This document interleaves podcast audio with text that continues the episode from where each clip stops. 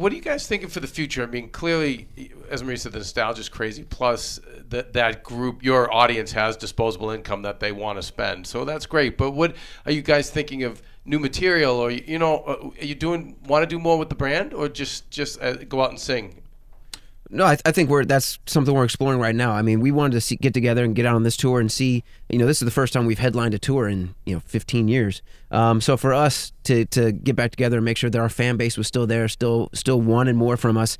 Um, they have proven that they do, uh, which mm-hmm. is a mm-hmm. which is a great problem. Um, so now we're kind of figure out what is the next step. Is it new music, and if it is, is it a full length CD? Is it a couple songs? Is it just a single we put up online?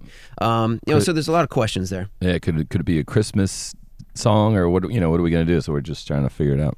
It's so cool.